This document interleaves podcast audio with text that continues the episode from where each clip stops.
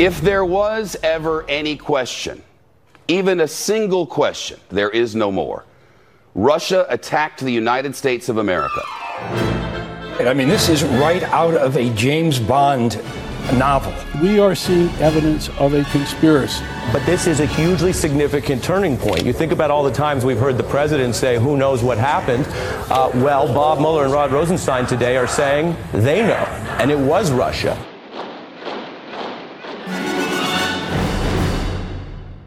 Hello and welcome to Trumpcast, the show about the man who committed the faux pas of offering to pay for sex to someone who wasn't selling it, Donald Trump.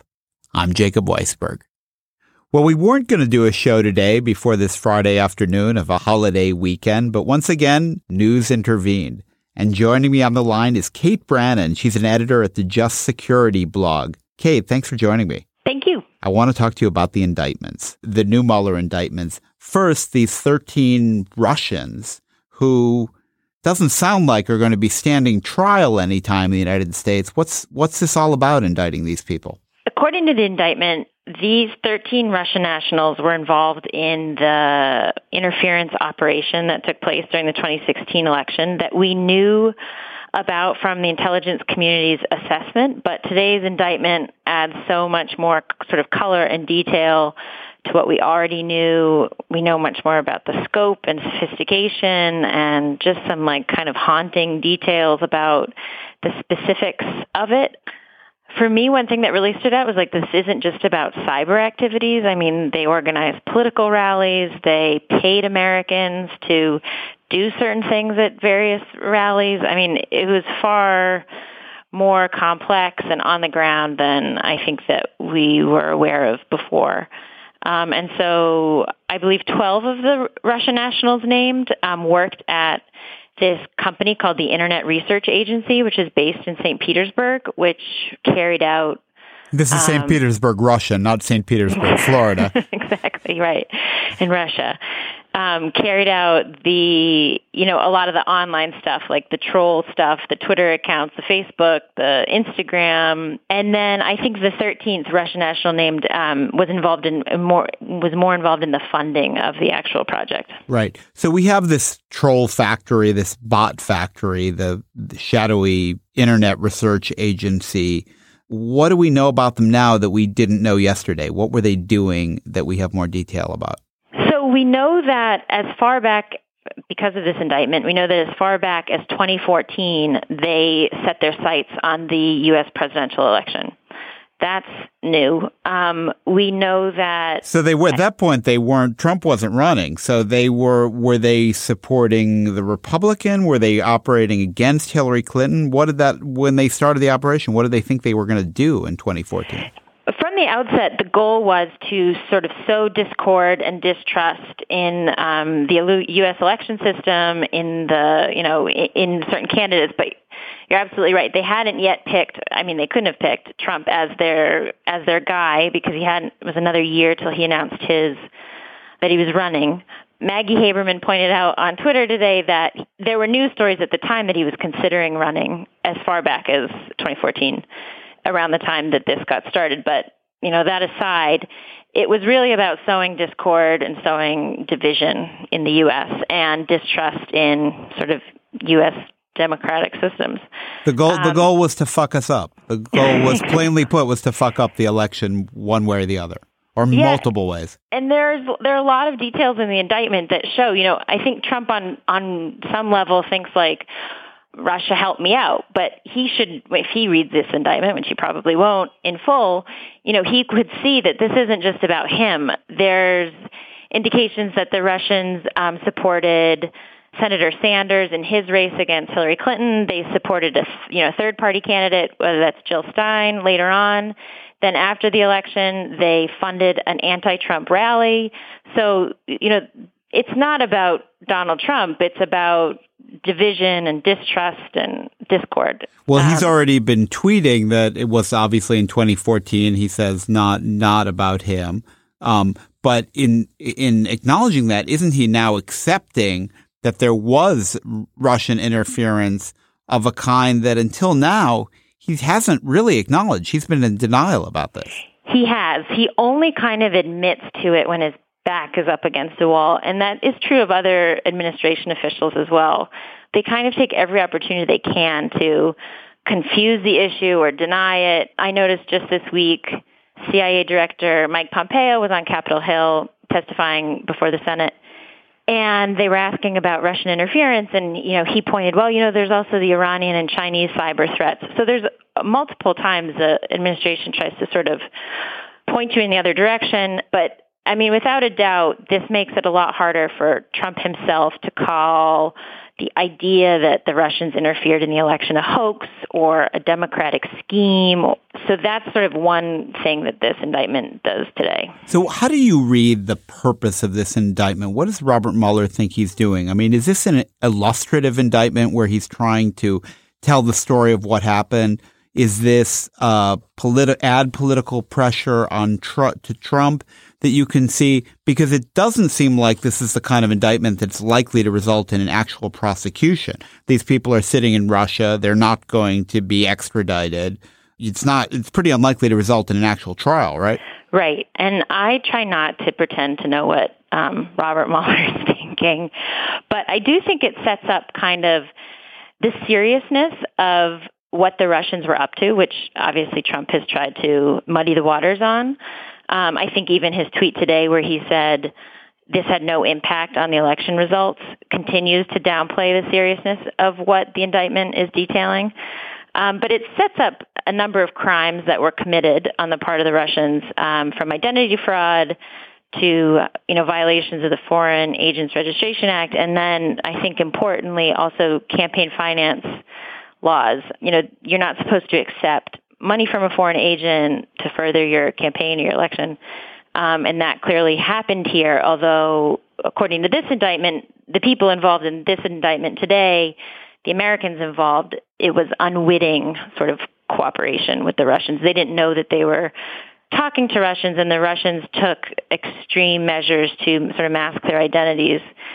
So it sets up, I think, if down the road, if it turns out that any member of the Trump campaign knew about this, was involved in it, participated in it. I mean, it now is criminal activity that we're talking about, and we have a much more sense of of what the sort of scope of this operation was.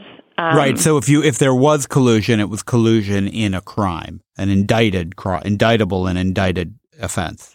Yeah. What and you know, the, over the week last weekend, Bob Woodward and Carl Bernstein had a piece saying basically, get ready for another Saturday night massacre. They have some authority on all Watergate analogies. Do you think reading this that Rod Rosenstein's uh, job just got a little safer or a little less safe? That's a really good question. On the one hand, the fact that he had to go out and do this is probably not going to win him any favors with the president. That said, he did go out of his way, um, I noticed, to say that none of the allegations in the indictment indicate that any American knowingly cooperated, which um, Trump has seized on and Sean Hannity has seized on to say no collusion.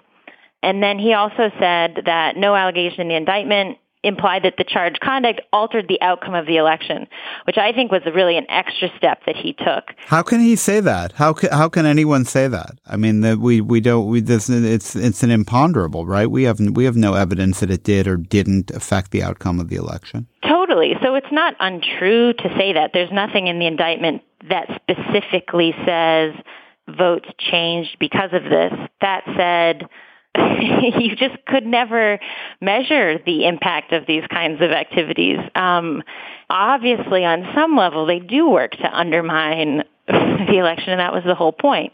And that's the whole point of the investigation. And so I thought that by saying that, I, you know, that to me seemed quite a nice sort of throwaway to Trump that I'm sure Trump was pleased to hear him say. So maybe he did, you know, score a few points with that today. You've read the indictment, as you said. Uh, the president's probably not going to be reading it, but uh, give give us some of the favorite dor- gory details. Uh, they hired an actor to play Hillary Clinton in jail. I mean, there's some kind of Slavic weirdness in here.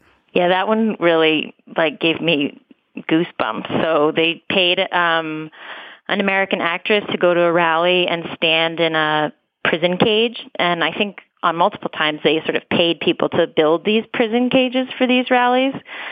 Um, they paid people to hold signs up about, you know, Hillary go to prison.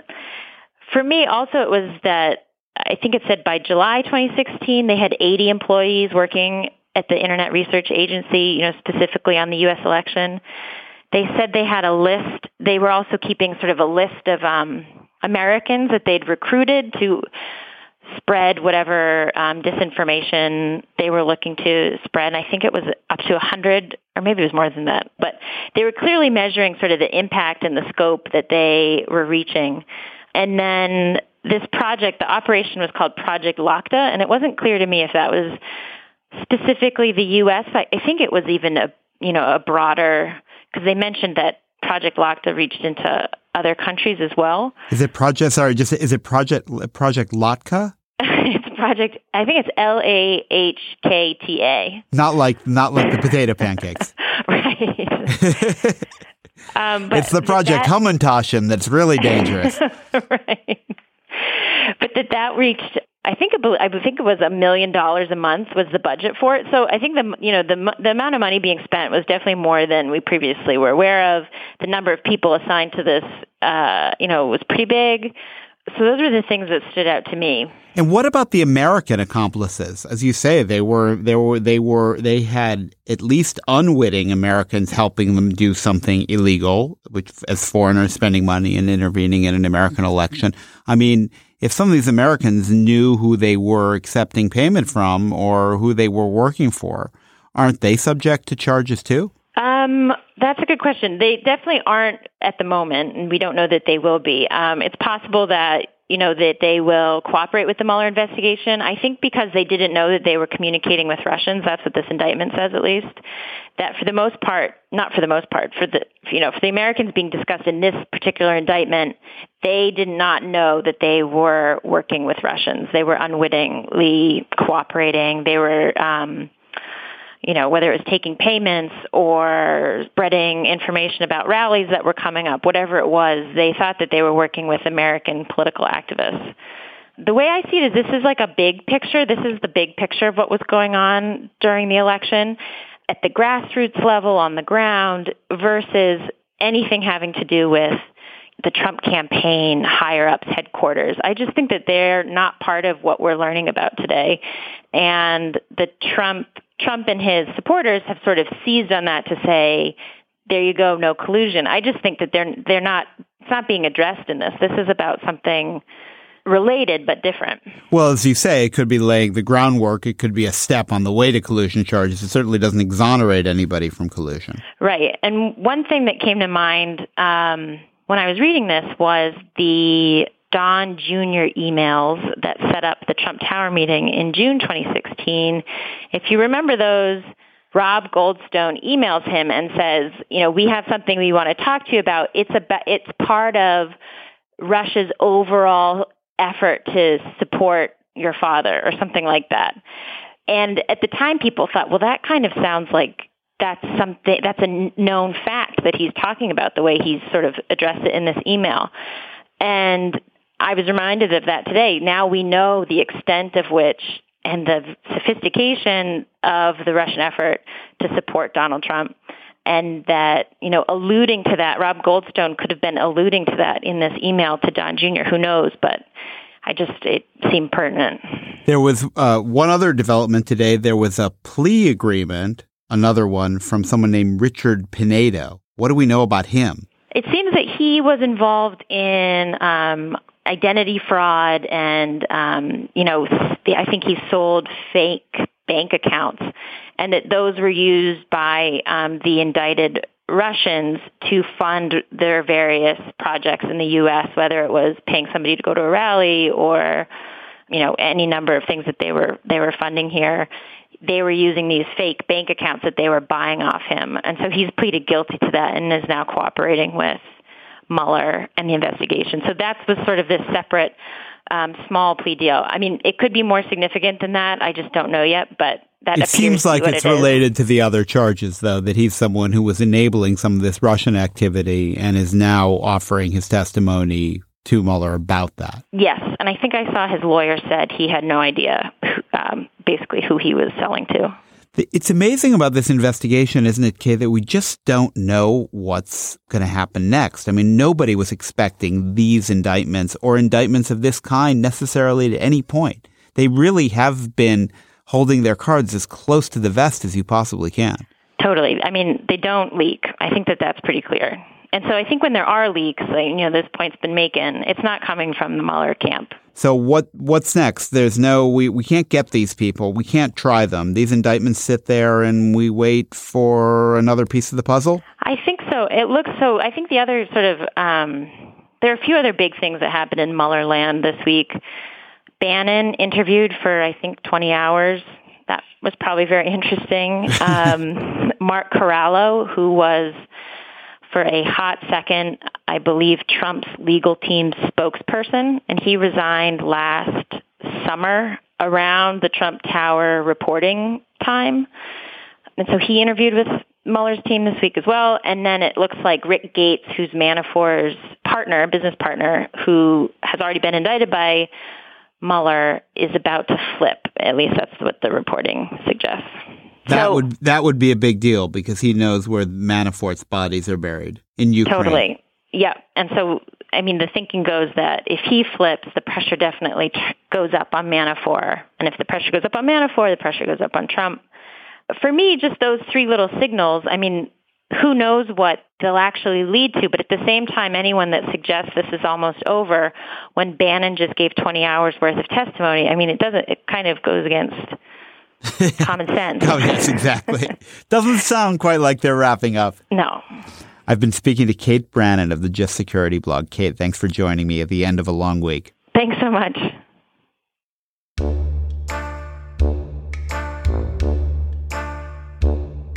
That's it for today's show. Follow us at Real Trumpcast to make sure you don't miss any shows. We'll be back next week to talk about Karen McDougal, David Pecker, and more on the Russia scandal. I'm Jacob Weisberg. Thanks for listening to Trumpcast.